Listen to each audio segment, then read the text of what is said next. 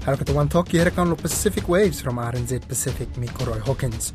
Coming up first. We're here, we're a trusted partner for the Pacific. We want to continue to work closely with Pacific countries.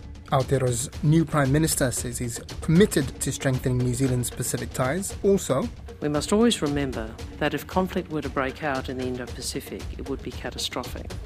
Australia's Foreign Minister warns of a more dangerous and volatile region and it is definitely possible to challenge this decision um, by Parliament to suspend him for two years. We catch up on the latest news regarding the suspension from Parliament of Samoa's former Prime Minister.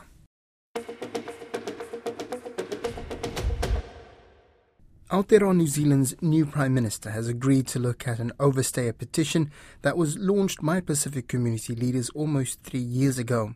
The petition calls for pathways to residency to be established for Pacifica overstayers.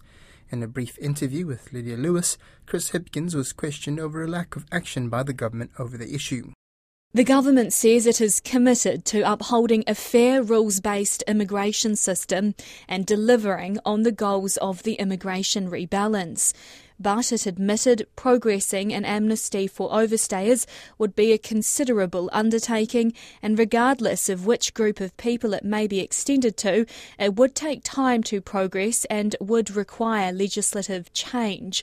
Prime Minister Hipkins says he is committed to Pacific communities in Aotearoa and will look into the calls made in the petition. I want to make sure that we have a country in New Zealand where Pacific people are respected, they have a place, uh, and where we continue to maintain a really strong relationship with their home countries. Will you lead the charge in making changes and make sure that they can call New Zealand their home, that overstayers don't need to look over their backs? I haven't had an opportunity to look at that Will particular at issue it? yet, but I, I absolutely intend to look at it. The Prime Minister has also reaffirmed the country's commitment to the Pacific.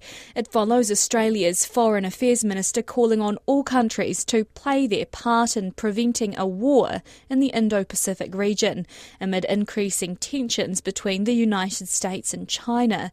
While Mr Hipkins says he cannot comment on the specifics as he has not listened to her speech, he did say New Zealand's relationship with the Pacific remains strong. My message to the Pacific is uh, probably the same as Jacinda Ardern's, which is, you know, we're here, we're um, a trusted partner for the Pacific.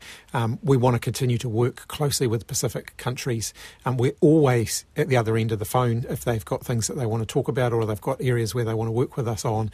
Um, and we'll be really focused on strengthening our own relationship with Pacific countries. Meanwhile, when asked if he would be attending this year's Pacific Islands Forum Leaders meeting, he had this to say. I can't make a decision on that until I've got a date, but certainly it is a priority for me. It will depend on logistics.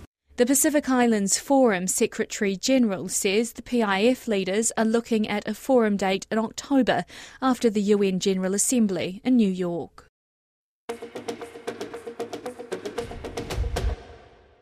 Australia's Foreign Affairs Minister says the Indo Pacific region has become more dangerous and volatile. Penny Wong, speaking at King's College University in London, urged all countries to ask how it could use its national power to avert a catastrophic conflict in the region. She says the Indo Pacific is home to the largest military buildup in the world in the post war period.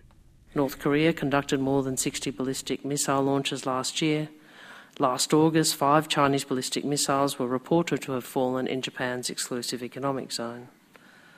We must always remember that if conflict were to break out in the Indo Pacific, it would be catastrophic for humanity. Caleb Fotheringham talks with Democracy Project geopolitical analyst Geoffrey Miller about Ms. Wong's speech and asks if he thought the threat of war in the region is real. This was a speech to generate headlines. It was a headline grabbing speech. There are ways in which diplomats can talk to play down matters. This was not one of these. It was it was a bold speech. It was an attention grabbing speech in many ways. It had lots of very quotable lines ranging from colonisation and calling on the UK to remember some of these more uncomfortable aspects of their past and trying to guilt trip in a way the United Kingdom into becoming more involved in the Indo-Pacific but also these lines about the potentially catastrophic conflict and the risk of a conflict in the Indo Pacific.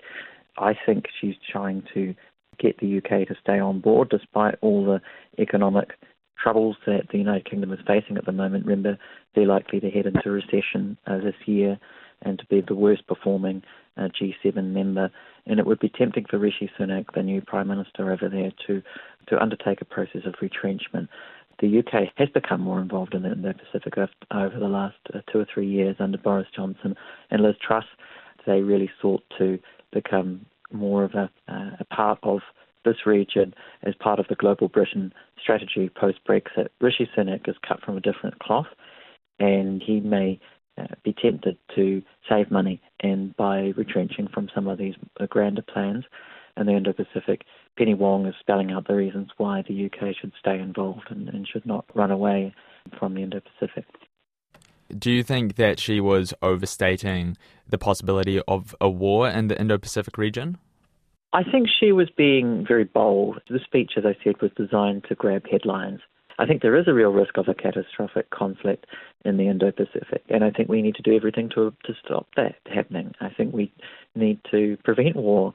It's the way that you go about that. And some of these things that she's talking about in the speech, I think, are, are really positive. Uh, the need to increase diplomacy, for example. I think we could do with a lot more diplomacy at the moment. And to, to her credit, Penny Wong has done some of that. She met with uh, Wang Yi, the Chinese foreign minister in Beijing, uh, just before Christmas, for example. We have actually an upswing towards diplomacy in the last few months or so, and I'd love to see that continue. I think it's really important to uh, to use uh, words uh, rather than weapons and to try and avoid a greater conflict.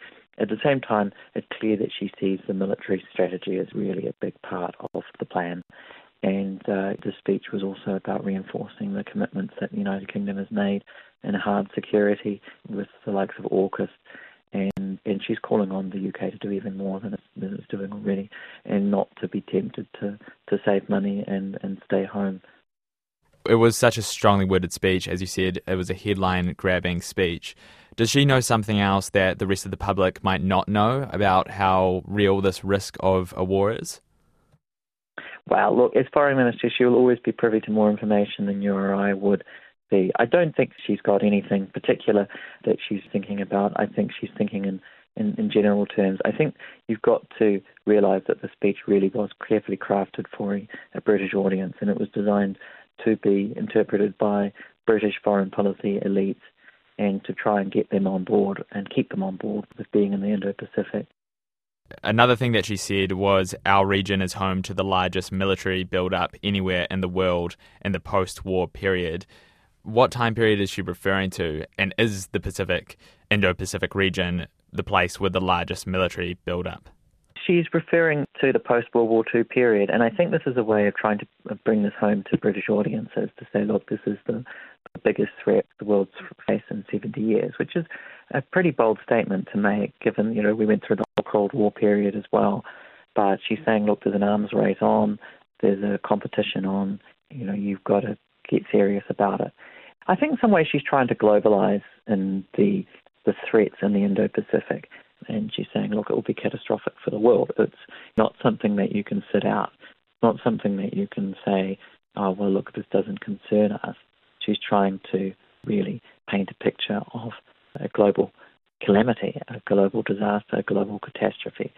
And yes, every country in the Indo-Pacific is increasing their militaries. That's what's so depressing at the moment. There's millions and billions of dollars going into armies. You know, this is money that's not going into schools, hospitals, roads, climate change impacts. Um, you know, it's going into high-tech war-making machines, and it's just the climate we're in, sadly. And uh, everyone is looking at what everyone else is doing, and everyone's spending more on weapons. And I think there's been a real reassessment since Russia invaded Ukraine about the likelihood of a war in the Indo Pacific. And you saw that last year, a lot of people were very jumpy over Taiwan and uh, over China. Samoa's two suspended MPs, including a former Prime Minister, back in court challenging their two year suspension. The Human Rights Protection Party leader and former Prime Minister Tuilaepa Sailele Malielegaoi and Party Secretary Lealai Lepule Rimoni Ayafi were back in court on Monday. Our Parliamentary Privileges and Ethics Committee last year cited the pair for contempt of Parliament after the Supreme Court found them guilty of contempt of court but did not find them. Susana Suisuiki spoke to Auckland University law lecturer Fuimaono Dylan Asafo and began by asking him if dismissing the suspension is possible. It is definitely possible to challenge this decision um, by Parliament to suspend him for two years.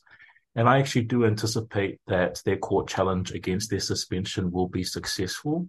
Um, because, in my view, while Parliament does technically have the ability to suspend MPs for whatever length they see fit under Parliament standing orders, a two year suspension is too excessive and actually engages constitutional rights of voters to elect who they want to see in Parliament.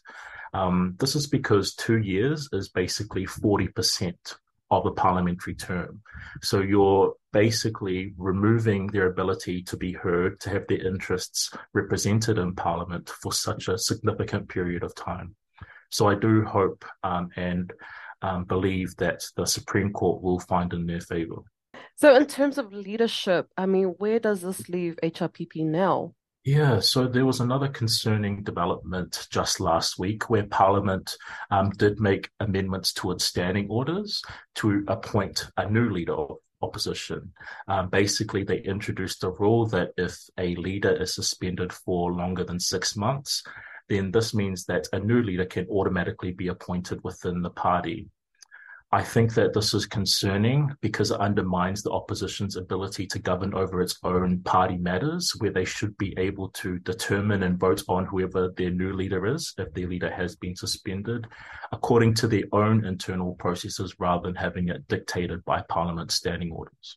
So, are there any more legal options for Sailele and Aiafi? I think it is important for them to challenge not only the suspension, but the recent amendments to the standing orders in court. Um, so that is an option that's available to them. And I do believe that it is a clear constitutional issue, um, an argument for the courts to resolve, um, because unfortunately, in taking into account these recent amendments and, and the wider political context, it does seem um, that the FAST led government are using um, the suspensions, but the recent amendments for political purposes um, in bad faith in order to weaken opposition for their own political gain. Um, so this is an issue which impacts all Samoans, even though tensions remain high between the two parties and their supporters. It's important that all Samoans are concerned about this use of power because while some may agree or be in favor of HRPP being punished in this way, it, it does set a concerning precedent for Samoa moving forward. So it's important that the court clarifies what is allowed and what isn't allowed in terms of parliament suspensions and amendments to standing orders. So with the suspension and um, you know the, both men challenging the suspension, is it possible would it effectively end their political careers? I do believe, um, if we're thinking realistically about what all of these uh, moves by the fast-led government add up to, it does seem like that they are trying to purposely um, get um, Tuilaepa and Leala to resign, um, to remove um, and vacate their seats um, through other indirect ways. Um, because, of course, those two leaders don't want to vacate or resign on, on their own accord. Um, so it does seem to be the intention, if we are thinking honestly and in good faith uh, about these recent developments, that that is what the fast-led government is essentially doing. That's Pacific Waves for today. Remember, you can download us for free to your device from Spotify, iHeart, or Apple Podcasts. And if you're using Apple, please leave us a rating so others can also find us. Look at me fala next time more.